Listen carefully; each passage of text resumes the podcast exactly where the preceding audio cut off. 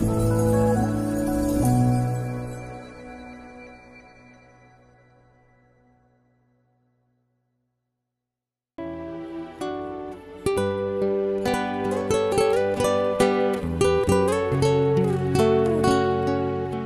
mời quý vị thư giãn với chương trình Fata của truyền thông dòng tên. Chương trình hôm nay gồm có chuyên mục Năm Thánh Y Nhã và Tông Đồ Cầu Nguyện. Bây giờ kính mời quý vị cùng lắng nghe chương trình.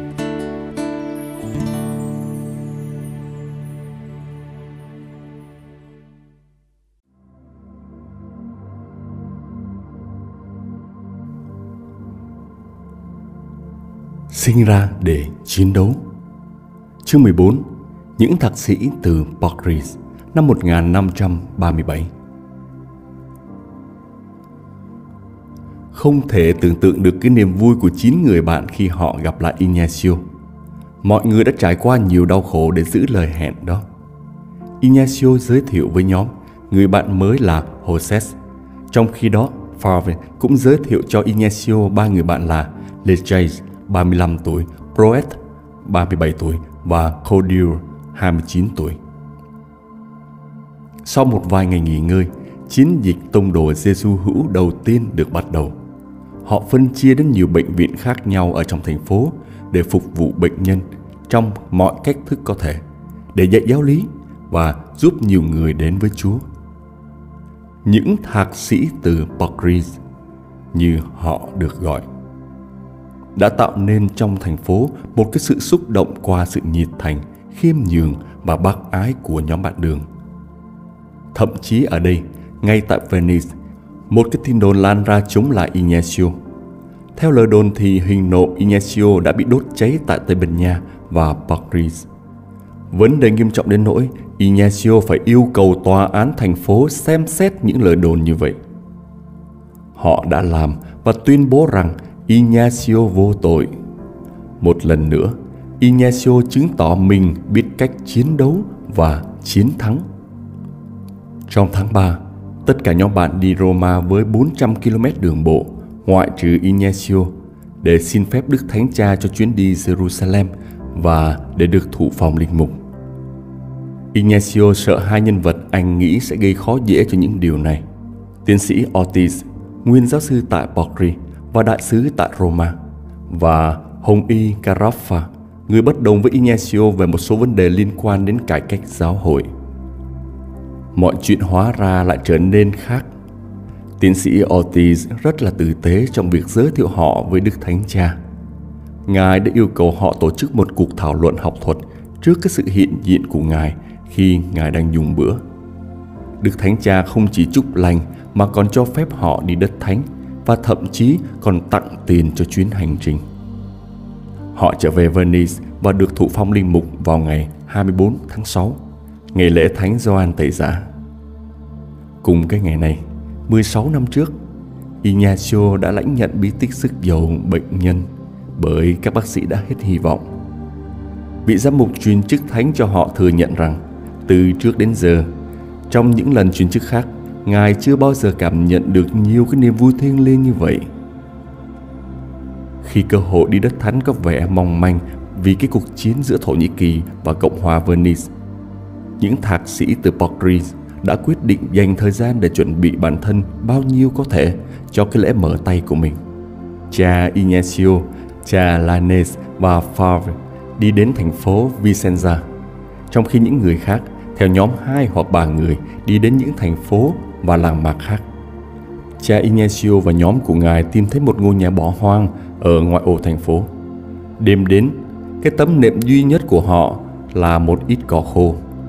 Hai trong số họ đi xin ăn hai lần một ngày trong thành phố, trong khi người thứ ba chuẩn bị bữa ăn.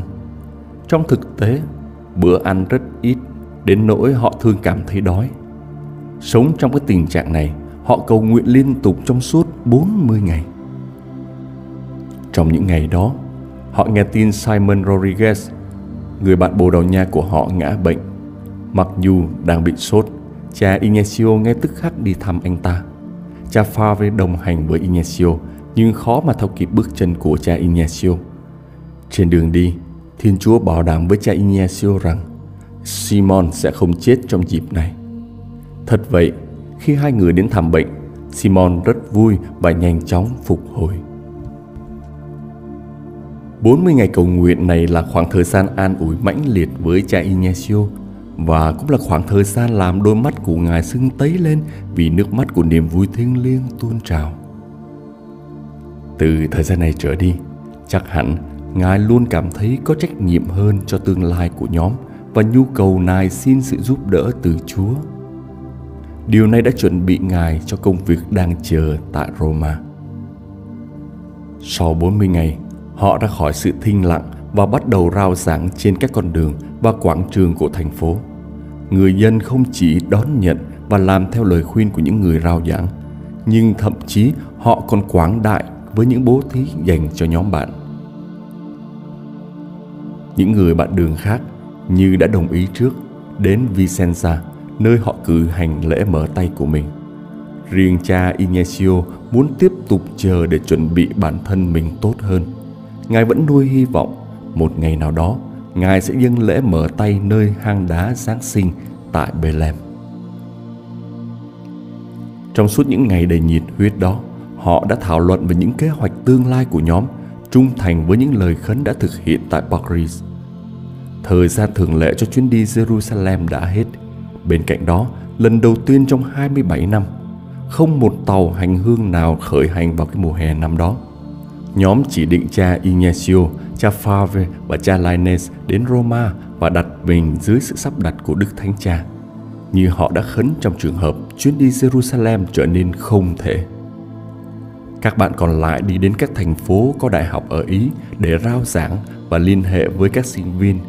Trong trường hợp có ai cảm thấy được thu hút tham gia cái lối sống của họ. Một câu cuối cùng và là câu quan trọng nhất đã phát sinh trước khi họ phân tán đến những địa điểm đã định. Chuyện gì xảy ra nếu người ta hỏi họ là ai? Và nếu xảy ra như vậy, họ sẽ trả lời như thế nào? Sau khi cầu nguyện và thảo luận vấn đề, họ đồng ý câu trả lời. Đó là họ thuộc về đoàn Giêsu. Họ nói rằng lý do là nhóm không có bề trên nào khác ngoại trừ Chúa Giêsu Kitô, đứng duy nhất họ muốn phục vụ. Cha Ignacio mạnh mẽ khẳng định sự mô tả này về chính họ bởi vì cha muốn tránh danh xưng những đồ đệ của Inigo. Như một số người đã bắt đầu gọi họ như thế. Bên cạnh đó, Chúa đã linh hứng cho cha làm như thế trong nhiều giờ cầu nguyện liên tục. Sau khi đã quyết định vấn đề quan trọng này, họ bắt đầu ra đi thực hiện sứ mạng của mình. Ngay từ lúc khởi đầu, họ đã phải đối diện với nhiều khó khăn. Nhưng giờ đây, họ đã thành thạo trong cuộc chơi này. Ví dụ, tại Padua, cha tổng đại diện giám mục nghi ngờ về ý định của họ và bỏ tù hai người trong số họ. Sau đó, họ đã nói rằng Đêm đó khi ở trong tù, họ vui đến nỗi Horses không nín được cười. Một bạn khác ở tù là cordial Họ là hai người đầu tiên của nhóm bạn đường được Chúa gọi về, dù họ là hai người cuối cùng vào nhóm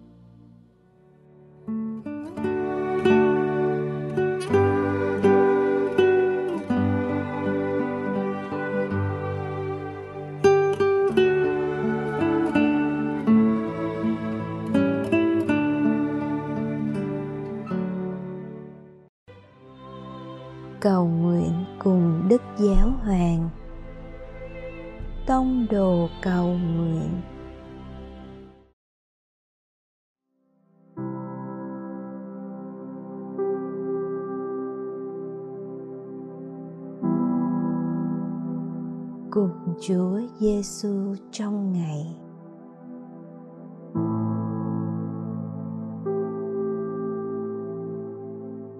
Nhân danh Cha và Con và Thánh Thần. Amen.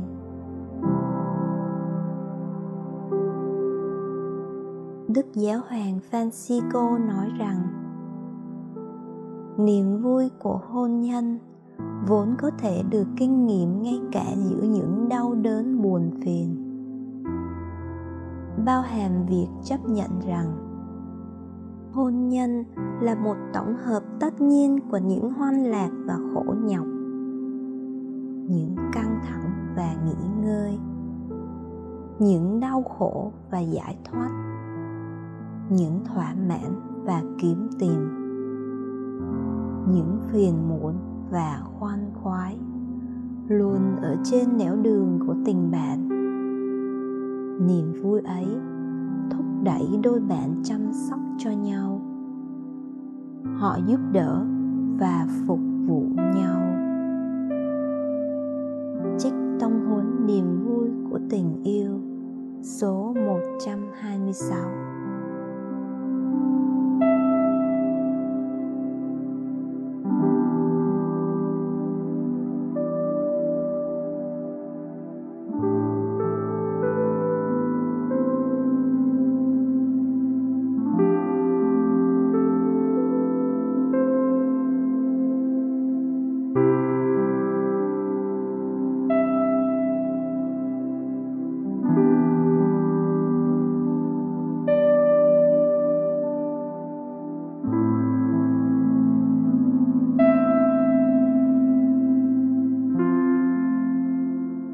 niềm vui này có thể hiện diện trong tất cả các mối quan hệ.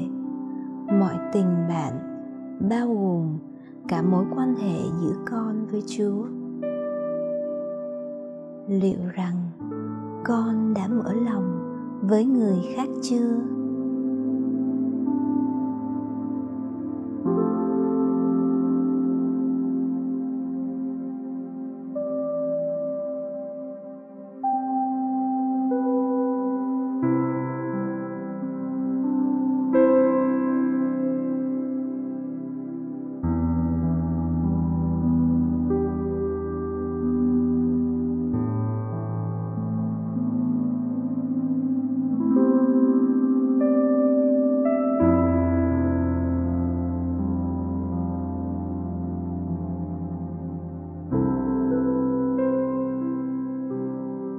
Nhân cha và con và thánh thần.